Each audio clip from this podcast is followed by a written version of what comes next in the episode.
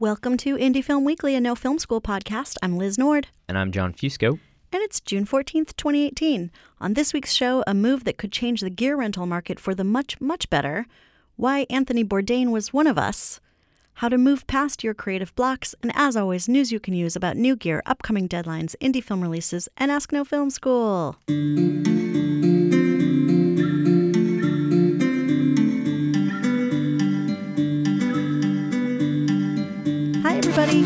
This week's show from downtown Brooklyn, New York. It's just me and Jon Fusco this week, who, let's face it, are definitely your favorites. And uh, we're here to bring you everything you might have missed while you were busy working on films. So I'm back. I was I was on the show last week, but then I took off for LA, as I mentioned a couple times. I was just telling Jon about how I had a little crush on LA this time. Um, but it was a great trip, and thanks to those of you who came out to the Become event and became more enlightened. Um, and thanks to the District of Creatives and Africa and Mike for having me. Um, it was really it was really cool, very insightful day. Got a little glimpse into like what that you know what the LA side of the industry is like. One of the speakers was this guy uh, Stan Rosenfield. I interviewed him on stage, and he's like a PR guy for George Clooney and Helen Mirren, and uh, you know a couple little names you might have heard. And you know his perspective on the industry. First of all, he's an older guy, but also because he deals sometimes with like crises, was definitely sort of a far cry, I think, from the indie film world that we are used to. It was eye opening. So why'd they choose you Why'd they choose me? if we're so far from the indie film world? Well, I think this this particular gentleman, you know, was was the most like seasoned guy, and they had me interview him because they listened to the podcast. Actually, Oh, yeah, they're fans, and they said, "Why don't you come on out and interview some people on stage?" that's cool. It was very cool. So then why did you fall in love with LA this time? Why should uh, our listeners think about moving to LA? Oh no, I don't want to be the guy that makes people uh, leave New York or wherever you are. Well, you could be the girl that does that. That's true. I mean, I just outlined some of this for Jon. I'll give the broad strokes. Now, I will say it's not just because of my very cool celebrity encounter. Did, I didn't tell you about that. Did you see on Instagram? No, I didn't. Okay, this is pretty cool. So I went to my friend Lindsay's house. She used to work in TV here in New York, and she went to LA and kind of changed her entire lifestyle. She left the industry and she got into real estate. So, of course, you know, there's some bucks there if you do it well. So, she's doing pretty well. She has this beautiful house in Silver Lake, which is kind of the cool neighborhood. And I got to her place before she did. So I was waiting in the driveway and this Tesla pulls up and I'm like, oh, damn, like she's doing really, really well, better than I thought. It was this gorgeous car. I'm not even a car person, but that Tesla was like, hello. Then it pulls up into the driveway across the street, and I, and I had been waving, by the way, like an idiot. Um, it pulls into the driveway across the street, so therefore it was not my friend Lindsay, who steps out of the driver's seat, but Donald Glover. Oh, really? I know. Some people know he's also Childish Gambino. Yeah. And his recording studio apparently was across the street. So, and has been for a long time. And it was so cool. He was very recognizable. Like, I, it wasn't like one of those, who is that? That looks like someone famous. I mean, it was him. So the encounter was really just you mistakenly waving at Donald Glover. Well, that sounds a lot like the kind of encounters I have, doesn't it? If you if you know me, that's happened. That kind of thing has happened several times. Um, you know, I put it out there. Anyway, it was cool. Then we went on a date, and it was like really fun. He was a nice guy, gentleman. Uh, That part's not true, but it happened in my mind. Uh, anyway, so last week you were wishing your boyfriend a happy birthday on the show, and this week you're dating Donald Glover. You know what? LA changes you, what, man. what happens in Los Angeles stays on the podcast. Um, anyway, overall, I just I did enjoy, you know, LA this time, and I see the appeal. I think um, it used to be that New York, really, if you were an indie person, New York is where you want to be. That's where the independent film scene is. But as you know, you and I have discussed, and we've all discussed before, a lot of our New York indie, really indie rooted colleagues are moving out there. And, you know, the sunshine's nice, the space is nice, the industry can be harsh, but uh, I, I kind of, you know what? I'd like to be bi coastal. Don't tell my boyfriend that either. Anyway, should we move on? Yeah, sure. So while things might have been pretty chill in LA, the rest of the world is still pretty crazy and weird. Um, this week, there. Okay, this this story has a lot of f bombs, so prepare yourself, and also prepare yourself, even if you hate news about Donald Trump on either side of the spectrum, uh, because this is just kind of interesting and crazy. Right. You're not taking a political stance. No. Uh, so bear with me here. But uh, this week we saw uh, a match of heavyweights, I would say, as Donald, and I'm not talking about Kim Jong Un and Donald Trump. I'm talking about I mean, they are pretty chubby. Let's yeah, face it. well, you know, this time I'm talking about Robert De Niro versus Donald Trump. Um, so obviously, our president has had a pretty busy week. While off in Singapore for a historically surprising summit with North Korean leader Kim Jong un, he missed one of America's most beloved entertainment award shows, the Tonys. But one star in particular didn't seem to be too bothered by his absence. Robert De Niro made headlines for going off script while presenting a performance by Bruce Springsteen to say, Fuck Trump. It's no longer down with Trump, it's fuck Trump. The remark earned a standing ovation from the Broadway crowd, many of whom clearly share similar feelings with the Raging Bull actor. In response, Donald Trump tweeted, quote, Robert De Niro, a very low IQ individual, has received too many shots to the head by real boxers in movies. I watched him last night and truly believe he may be, quote, punch drunk. He then continued, I guess he doesn't realize the economy is the best it's ever been, with employment being at an all time high and many companies pouring back into our country. Wake up, punchy. Um, oh my God. Come on. So the the remark was actually I think it was censored in the Tonys. I, I didn't watch it myself, uh, but I'm not sure. I think that maybe one of the f bombs came through. Uh, De Niro's Tony Award comment was the latest in a long history of public criticisms the actor has made against the president. Attending the National Board of Review Award ceremony at the start of 2018, De Niro called the president a quote Bleep. fucking idiot and oh referred to him as both quote baby in chief and quote jerk off in chief. Wow. De Niro made headlines again at the Tribeca Film Festival in April for calling Trump a madman and a quote lowlife. Clearly, these two aren't fans of each other, and as we said earlier, I don't normally like to bring up politics on the show, but this story is just so absurd on every level that I had to mention it.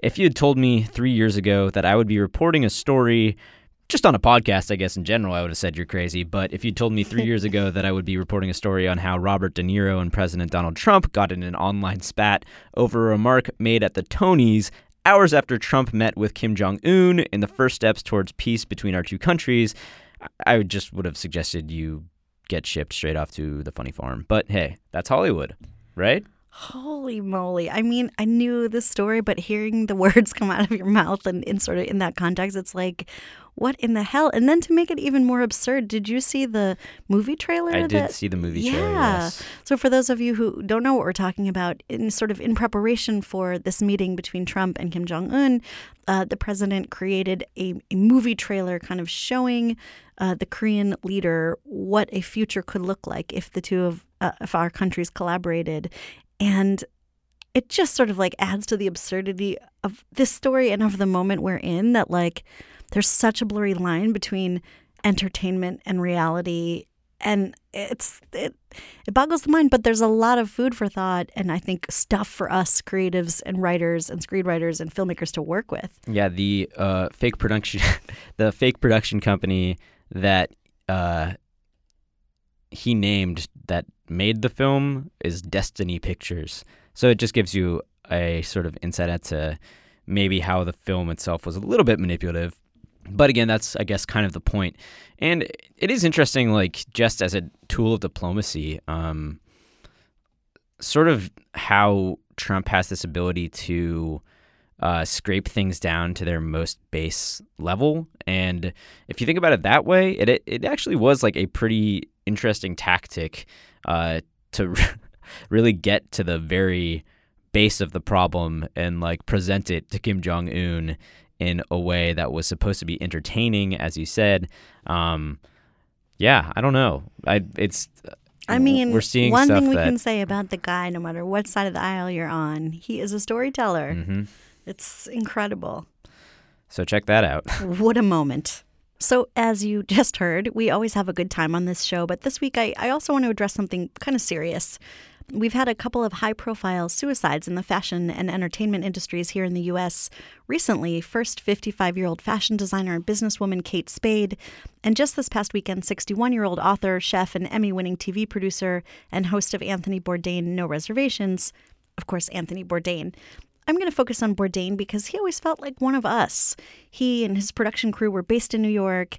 He had a rugged DIY spirit and curiosity about the world, and he was a storyteller who put people first. Also, you may not know this, but he was involved in some other film and TV projects. He produced the independent documentaries Wasted, the story of food waste, and Jeremiah Tower, The Last Magnificent. He was also a writer and consultant on HBO's Treme. The creator of that series, David Simon, who also did The Wire, wrote an exquisite remembrance of Bourdain on his site, davidsimon.com. Among many other anecdotes, he recalled when they first met, and uh, I'm going to quote from that, and I think it might be relatable to some of us. He said of Bourdain, he wore life's mistakes as a badge and laughed at the improbability of his newfound cultural iconography. He said he felt like he was now racing through life in a stolen car, checking the rear view, but incredibly, somehow, there were no misery lights yet coming for him. And me, that's David Simon, the police reporter from Baltimore with an HBO production deal, heard the absolute honesty and wonder in that. So, if you hadn't gotten to know Anthony Bourdain or his work, there's no time like the present. In a strange sense of timing, his show Parts Unknown was originally scheduled to disappear from Netflix streaming this week, but it was announced earlier this week that Netflix has, quote, extended our agreement that will keep parts unknown on the service for months to come, end quote. Now, I bring this all up for another reason. Uh, the industry is tough, and there's a lot of rejection, and it can be soul crushing for someone even with all the appearance of success like Anthony Bourdain. I also think that a lot of creative people are wrestling with demons and hopefully getting to use that energy or work out some of our stuff in our films, for example. But if you're having a hard time, remember that you are not alone. You're part of a big global community of filmmakers who might share similar struggles and triumphs. And try to remind yourself what you love about this work and why you started doing it in the first place. Wikipedia has a pretty comprehensive list of free suicide crisis lines broken down by country, and you can call these if you are in need of counsel or if you're concerned about a friend or family member and don't know what to do. Also, many of the stresses related to creative work, especially at the beginning, are financial. So, on that note, AmDocs announced this week a new artist emergency fund with a rolling deadline. Nonfiction media makers are welcome to apply for this $1,000 grant if you're facing financial emergencies due to unforeseen personal calamities, such as health issues, eviction, or disasters. And we will link to the application in the podcast post.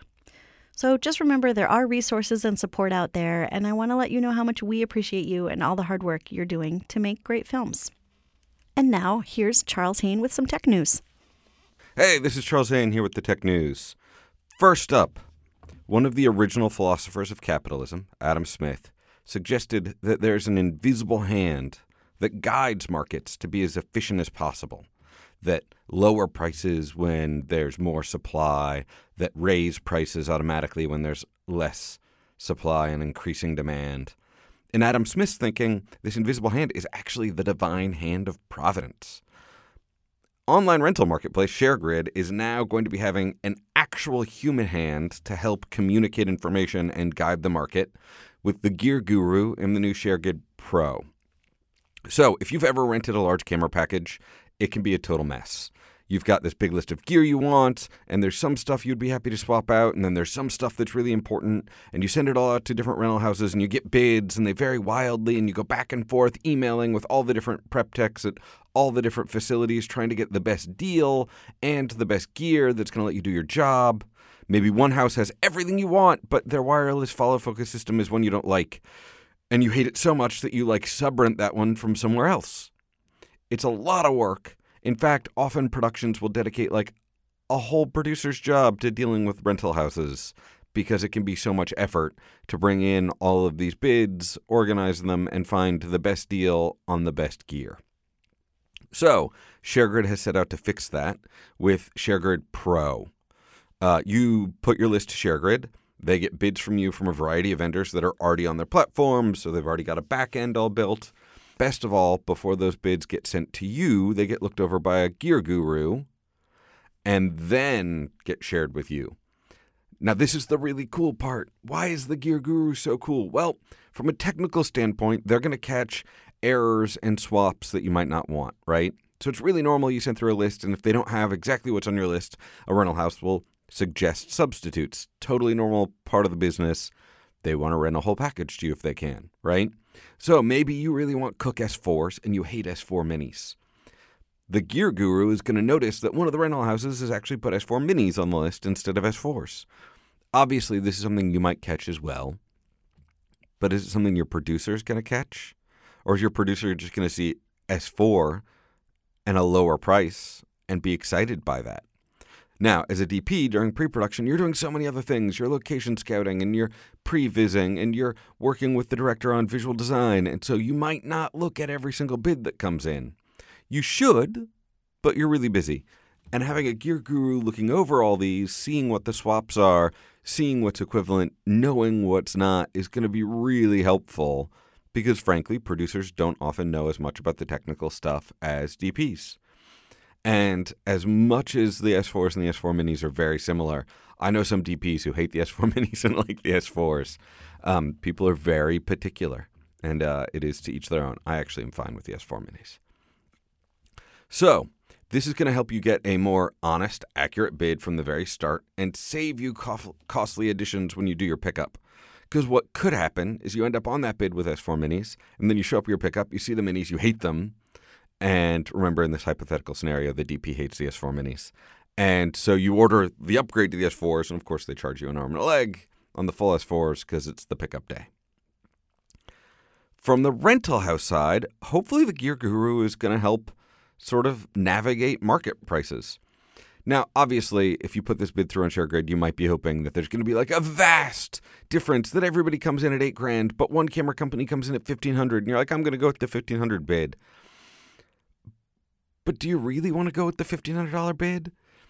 I feel like that gear is going to be worse maintained because they don't have the money to maintain it, and that rental house is going to like send you out fewer accessories. And when you're out in the field and something works, they're not going to replace it. And I don't know. I feel like having a gear guru there to like email the fifteen hundred dollar bid company, be like, "Hey guys, you're coming in at like ten percent of everybody else. Like, what's your what's your maintenance like? Like, what's your uh, what's your support like? How many extra bodies do you have sitting around? Maybe you want to like raise your bid a little bit. Like you don't have to match market, but get closer to market and then invest a little more in support. I don't know. I'm not exactly sure if the Gear Guru would ever intervene like that. It doesn't seem like they would, but it seems like having someone looking at all of the market pricing that's coming in from all these rental houses and being able to communicate with rental houses. Also, if if one rental house is consistently bidding twice what everybody else is, being able to drop them in an email and being like, "Hey guys, you always bid like twice what everybody else bids." Like I rem- I know as a vendor, like when I owned a post house, I would have loved to know what other people are bidding just out of curiosity.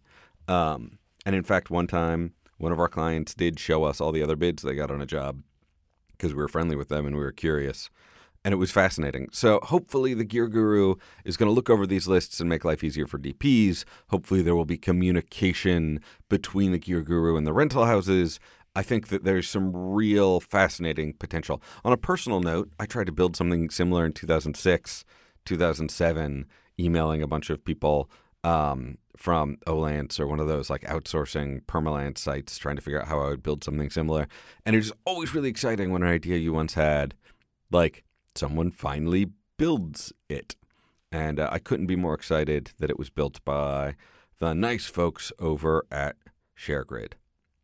So I have a tagline for you guys, ShareGrid. To replace the invisible hand of Providence, ShareGrid Pro. They're probably not going to use that tagline, but they totally should. All right, next up, Frame.io is bringing all their great video review tools to still photos with the new Image Review. So, Image Review brings like commenting and markup and drawing on the thing and all of those things that you get out of Frame.io for video, but to still images all of their marketing around this right now is built around the final image review for like marketing and posters. So you're like looking at a final graphic and you're like, do we have this date right? Like, do we need to retouch this? And yeah, that's all going to be cool. But honestly, what I'm excited about for this is scouting, prep, and previs. I can't tell you the number of times we've come back from a scout and like all of a sudden like the photos are in a Dropbox where it's like harder to comment or it's harder to keep track of them or it's on a Google Drive or like the photos get put on a private Facebook board so that we can comment but you can't draw on top of them. And then there's always that one person on the team who's like, I don't have Facebook because they're going to read all my stuff in privacy, which, like, fair, totally respect that. I'm, I'm not judging that, but it makes it harder to share a Facebook group with a team. Whereas a paid service like Frame.io, where like everybody will sign up and you can give logins out to all the team members, where even better than that, you can like draw on it is way more exciting. So, like, let's say we took all of our previous shots on location and then we take a wide shot of the location. You can, like, draw out, like, ah, I think we're going to do a camera thing here and a camera thing here. Base camp should be over here. Let's put all the truck parking here. That'll never be in shot.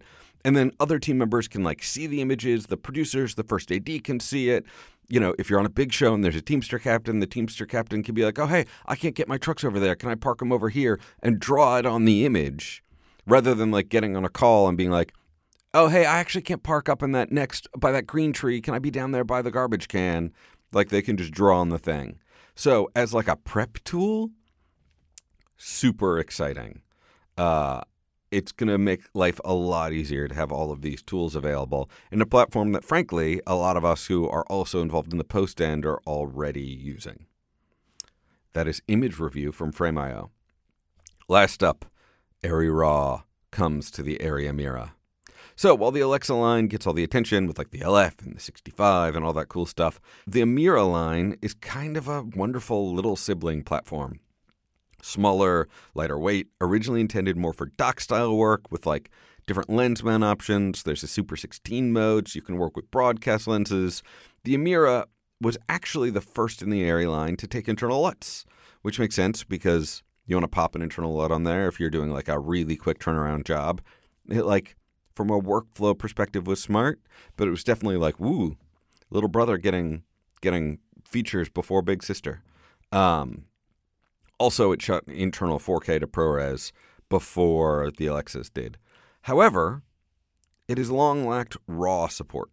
Five years ago, this wasn't a big deal. Many people, even on Alexa jobs, were doing like ProRes instead of RAW on like million or two million dollar features just because RAW was costly and you had to get the codecs out and hard drive filled up so quickly with RAW. Today, with the increasing popularity of RAW and ProRes RAW coming to even really affordable cameras, getting RAW out of an Amira makes sense. So, because Arri does not sit around and rest on their laurels, you can now get an upgrade license to add RAW to the camera. Which, funnily enough, is making the Amira closer and closer to a full size Alexa. That has been the tech news. All right, this week with Ask No Film School, Madeline, and I'm going to point this out, we, we suggest full names or even require full names. So, Madeline, if you could please edit your user account with your full name. Madeline asks, I don't know if this is a rut or if it's just me not being able to get myself off the ground with my filmmaking. I'm a student who's interested in filmmaking and writing. I've had tons of stellar ideas, but none of them are producible. I lack big budget resources. I don't even think zero budget is the word to describe my resources.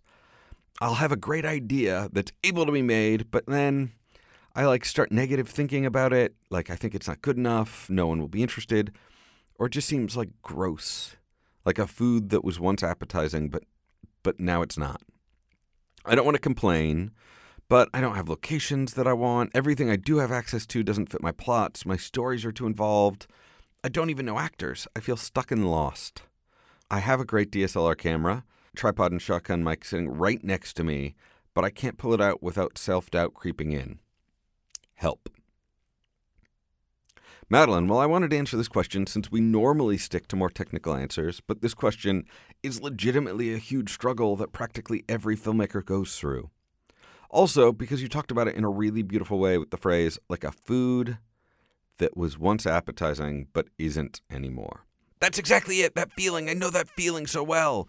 That, like, oh, I just ate so much pizza and now I'm looking at that pizza and it looks disgusting. That, like, that like oh i'm looking at my camera bag and i could pull it out and make something but it it's not that like resistance that thing uh, i know it every creative knows it it is a thing and it's a thing we all struggle with so first off take yourself off a hook this is something everybody goes through creative blocks are real the simplest and most annoying advice is to just push through it like write 20 minutes every morning, no matter what, and try and turn off that critic that judges it. If you can't do 20, try writing one minute every morning for a while until you can work up to 20. Like running or eating vegetables, it gets easier the more regularly you do it. Perfectionism, which is, I think, one of the things you're struggling with, is you have an idea that you love and then it's not perfect, so you kind of grow to hate it. This is a problem that everybody struggles with. And there's a real freedom in giving yourself the ability to just do the work, make it, show it, and move on. Um, film schools serve a lot of different purposes. Like in a technical era where you can get all the technical information online, film school isn't really where you go to learn technical stuff anymore. Um, although you can learn technical stuff in film school, and we certainly teach it in film school. But um, the two big things that I always tell people when they ask me about film school that you still get out of film school is one, community. You're surrounded by a group of people doing the thing. And then the other thing you get out of it is deadlines. You know, like when I went to USC, I hadn't directed a thing for a year. I directed a thing in undergrad, and then my two years between undergrad and grad, I didn't make anything. Um, this was long enough ago. There weren't really good video cameras, but whatever. I could have made shit. And in my first four months at USC, we made five short films. And that discipline of like, make it, show it, talk about it, make it, show it, talk about it, make it, show it, talk about it was huge. And I highly, highly recommend it. So either give yourself that discipline if you can, or find an institution that gives that discipline to you. Regarding resources, every filmmaker ever has also felt like they needed more money to achieve their vision.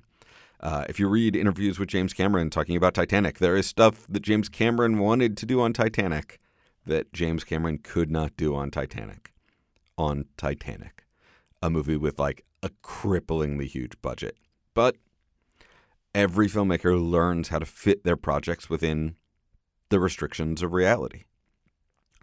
But learning to work within the restrictions of reality is not actually something you can learn in the abstract.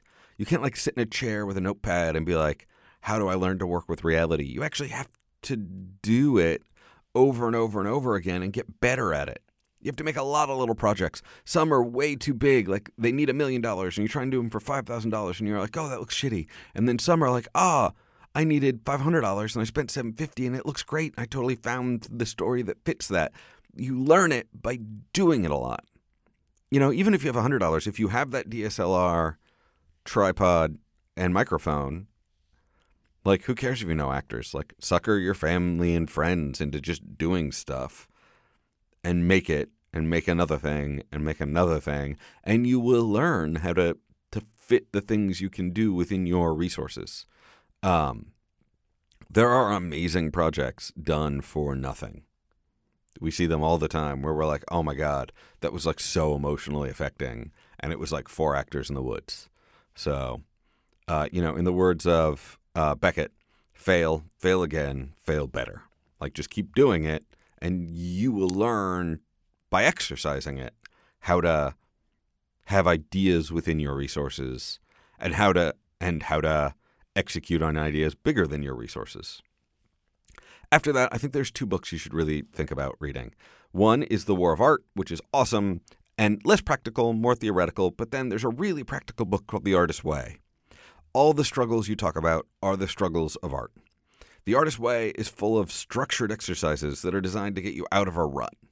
And it's worked for me. It's worked for hundreds, probably thousands of other creatives. And uh, I really recommend you give it a read and more importantly, give it a read. I heard this great one once. Um, you know, you can buy a cake box and read the instructions, but you still don't have a cake. So uh, read The Artist's Way, but then do what the instructions tell you if you want a cake. All right, Madeline, looking forward to um, seeing your work when you pull out of your rut and to learning what your last name is. Thank you very much. This has been Charles Haine at Ask No Film School. Thanks, Charles. I just want to add a little bit to what Charles said there, since to reiterate what he said, this is a thing that a lot of us struggle with, myself included. Uh, I second Charles's advice for sure and wanted to emphasize this idea of community. If you have resources in your area already, like a film nonprofit or a Film Fatales chapter, join up and get out to meet other filmmakers who you can share resources with and work on each other's projects and motivate each other. If those resources don't already exist, I suggest making your own. You could put together a small film collective, a writing group that critiques each other's work, an accountability group that gets together just to like co work, and on and on.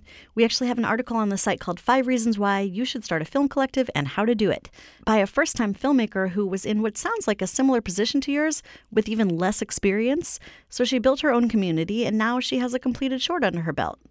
So, yeah, good luck, Madeline. We are rooting for you. And now on to some movies opening this week. On Netflix, you can catch In Bruges on June 16th. It's not the first time it's been there, but it's a good one to check out if you haven't seen it yet.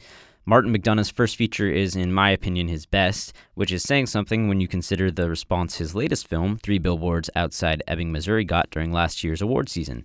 McDonagh started off as a playwright and has been moving further and further away from the type of theatricality the stage demands.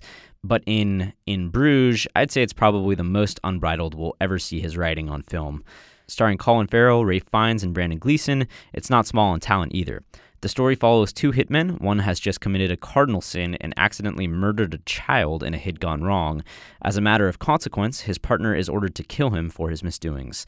And it takes place in Bruges.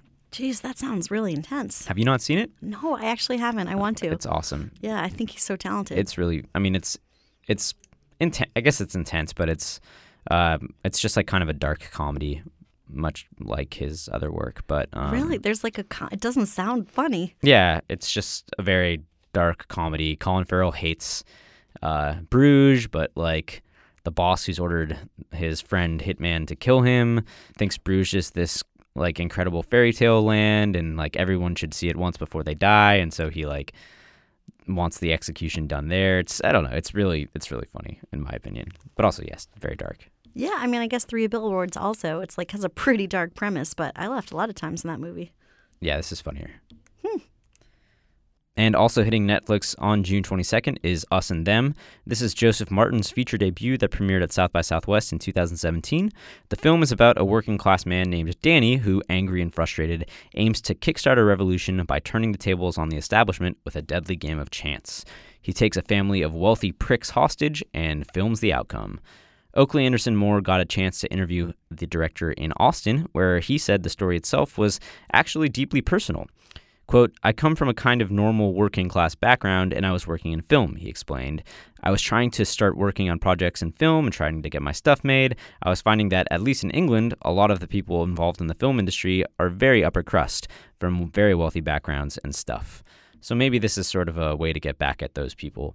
You can read the full interview using the camera as an insidious agent, Joe Martin's Fuck You, Punk Rock, Us and Them, online at nofilmschool.com. Ooh, this is the F bomb episode. Coming to HBO on Saturday is The Mountain Between Us. This film, directed by Hani Abu Assad, premiered at TIFF last fall. It features a stellar pair of leads in Idris Elba and Kate Winslet. Ooh, I love them both so much. They play two strangers stranded after a tragic plane crash who must forge a connection to survive the extreme elements of a remote snow covered mountain. When they realize help is not coming, they embark on a perilous journey across the wilderness. Oh my god, stuck on a mountain with Idris Elba, that sounds terrible. Steamy. And already out in theaters is En El Septimo Dia. This film is written and directed by Jim McKay, and it follows a group of undocumented Mexican immigrants who work long hours six days a week and then savor their day of rest on Sundays on the soccer fields of Brooklyn. It stars Fernando Cardona, Gilberto Jimenez, and Abel Perez, and uh, Emily Buder is interviewing the director. That'll be up on the site this week. And coming to theaters on June 15th is a movie called Eating Animals. And if it sounds familiar, this documentary is based on Jonathan Safran Foer's book of the same name, which is an examination of the food we put into our bodies. It was famously said that the book would turn anyone vegetarian, but it didn't work on me. It's directed by Christopher Dillon Quinn and narrated by famous vegan Natalie Portman. I'm curious, did it change your perspective at all? Yeah, I guess. I mean, I don't know. Uh, my feelings about veg, I just like meat. Fair enough. That's all I can say, really. Is yes, it seems uh, like I'm probably doing the world a disservice, but I'm sorry. I apologize, world. Well, I uh, I've seen several documentaries about you know food and vegetarianism and ethics of food, and they can be very you know kind of tough to watch, like kind of a drag. Haven't seen this one yet, but it's pretty promising. I mean, Jonathan Safran Foer is a great writer, and Natalie Portman is obviously an interesting person um, with you know some some uh, on-screen talent. So I'm curious. Yeah, it's um, it's like I think it was really thought of in that way because it got into some gruesome details about um, farm factories, uh, factory farms, sorry, and uh, like just slaughterhouses and that whole vibe. So the intensity he goes into that detail is like a little bit horrifying. So for a little weekend fun, go see Eating Animals in theaters starting this Friday. Yeah. And we've got some great uh, opportunities and grant deadlines for you this week. With a deadline on June 18th is Daydream and Tribeca Film Institute's Immersive Films Program and VR Lab. It's a new VR lab from Google Daydream and Tribeca Film Institute, and it's managed by TFI Immersive, which does all the great interactive and immersive programming at Tribeca that we talk about every year.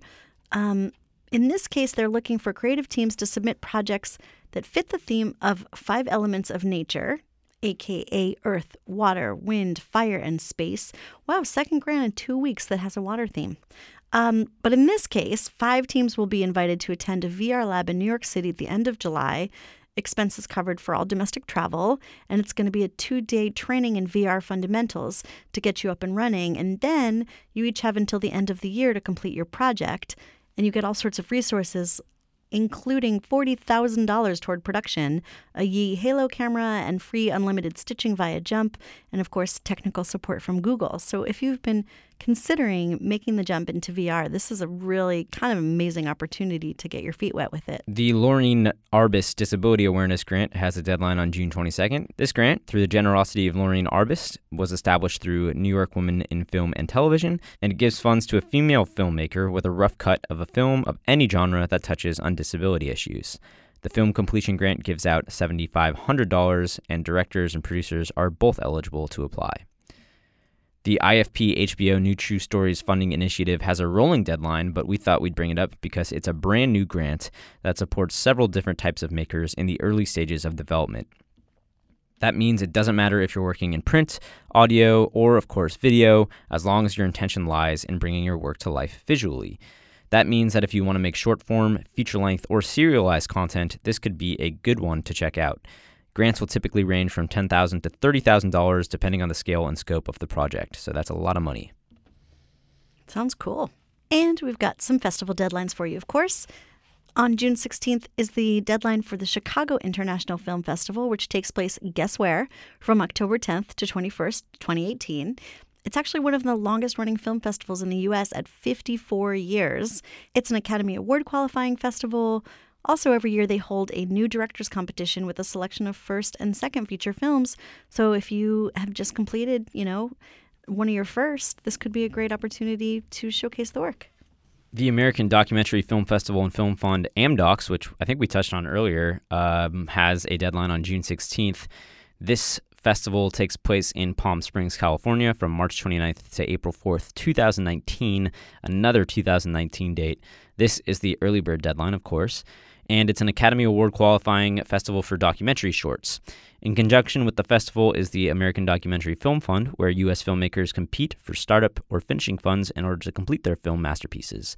For the Film Fund, competing filmmakers can win up to $50,000. That's actually the same organization that sponsored the Artist Emergency Fund that I mentioned earlier in the show. And finally, the Philadelphia Film Festival has a deadline on June 22nd. This takes place from October 18th to the 28th in Philadelphia, Pennsylvania. It features screenings of international and domestic and local films, retrospective tributes, forums, panels, and receptions. The festival consists of approximately 100 films on up to seven screens over its 11 days. The Philadelphia Film Festival was named one of 2016's top 50 film festivals worth the entry fee by Movie Maker magazine. Now for our weekly words of wisdom. I'm going to turn it over back to you, Jon. So, this week, the weekly words of wisdom come from Oscar winning director Morgan Neville, who spoke with Emily Buder in an interview published earlier this week pertaining to his film, Won't You Be My Neighbor, which is the Mr. Rogers doc. Essentially, Neville says that narratives are out and docs are in, or in his own words, quote, documentaries used to be the spinach of filmmaking, and now you're the cool kids. I like that. And it kind of has this kind of also ties into one of the grants that we were talking about earlier in the show, which is that new IFP HBO doc grant. Docs are really having a moment, and I think a lot of it has to do with the fact that Netflix and Hulu and even Amazon Prime are really uh, stepping up their production of docs because they're cheap. Uh, in you know contrast to the multi-million dollar flagship series that they have going on, or a billion dollar flagship series, if you want to talk about uh, Amazon's new Lord of the Rings show. Um, these are just really cheap to produce and they get pretty much the same amount of viewers these days. So it makes sense for streaming companies to be investing more in documentaries. And Neville says as much when he says, quote, over the past few years, access to documentaries has changed. People, given the choice of nonfiction storytelling or fiction storytelling, will choose nonfiction just as much as fiction. So I think it's both a question of audience and access. Narrative filmmaking feels like it's in a rut. Documentary storytelling is just starting to explore the boundaries of what it can do. Real life is so much more messy than movie life. That there were things that happen in real life that if you were to script them, people would say, oh, that would never happen. So, that idea that you're allowed to lean into the messiness and the unpredictability of storytelling because the real world is incredibly unpredictable, that to me is really exciting. I think it's an amazing time right now to be doing documentary. Oh my gosh, Jon, did you choose that just for me? That's like my sweet spot type of words of wisdom. Yes. Thank you. I believe you. So, we got some shout outs. There's a couple of fantastic events coming up here in New York if you're local or on a summer visit. The Human Rights Watch Film Festival opens tonight and runs through June 21st at the Film Society of Lincoln Center and the IFC Center. The opening night film is one of my favorites out of Sundance, Alexandria Bombach's On Her Shoulders, and this is always a really well programmed and powerful week, so check it out. Also upcoming from our friends at Adorama is their annual Inspire event, which runs from June 25th to July 1st. It's a bunch of interactive sessions, workshops, panels, and networking events for photographers and video shooters. And as Charles Haine says, we are big fans of workshops here at No Film School. It's a great way to meet people outside your normal network, learn a few things in a hands on fashion, and often end up getting to go to locations you might not normally ever visit. So, of interest to filmmakers in this particular lineup, there are several drone workshops, which are a great way to start digging into drone work, along with a series of hands on sessions with cinema cap- cameras, like shooting a graffiti artist at work. And um, there's kind of interesting sessions, like like Charles said, where you can kind of get access. There's like after hours access to the Met Museum and different parts of Central Park to do these kind of like hands-on shooting sessions and stuff. So yeah, I think uh, I think it'll be great, and you can find out more by going to adorama.com and clicking on Inspire at the top of the page. And coming up next Monday on the No Film School podcast, we'll have a really great interview I did back at South by Southwest with director Robert Schwartzman of the famous Schwartzman Clan and his amazing ensemble of comedic actors, including Lauren Lapkus, Nick Rutherford, Darrell Britt Gibson, and Maya Kazan from the movie The Unicorn. We go really in depth into how a director can create a comfortable atmosphere on set for his actors, and we get into some tips on how you can foster a creative and successful environment for everyone on the team. I'm really surprised that this movie hasn't gotten distribution yet because the film is actually one of the better comedies I've seen at any festival that I've ever been to.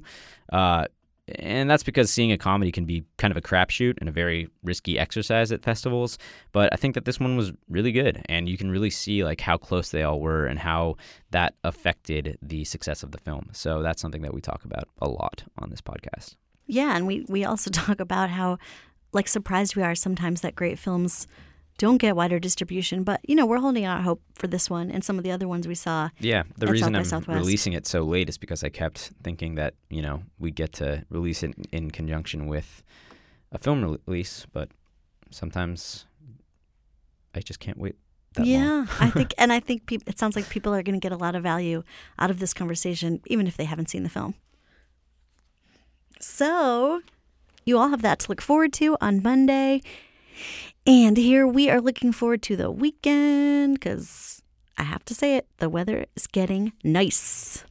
Um, so thanks everybody for listening. Um, you can read all about everything we talked about on the show and links to the articles we mentioned and the opportunities we mentioned in the podcast post at nofilmschool.com, along with lots of new articles every single day about the craft of filmmaking.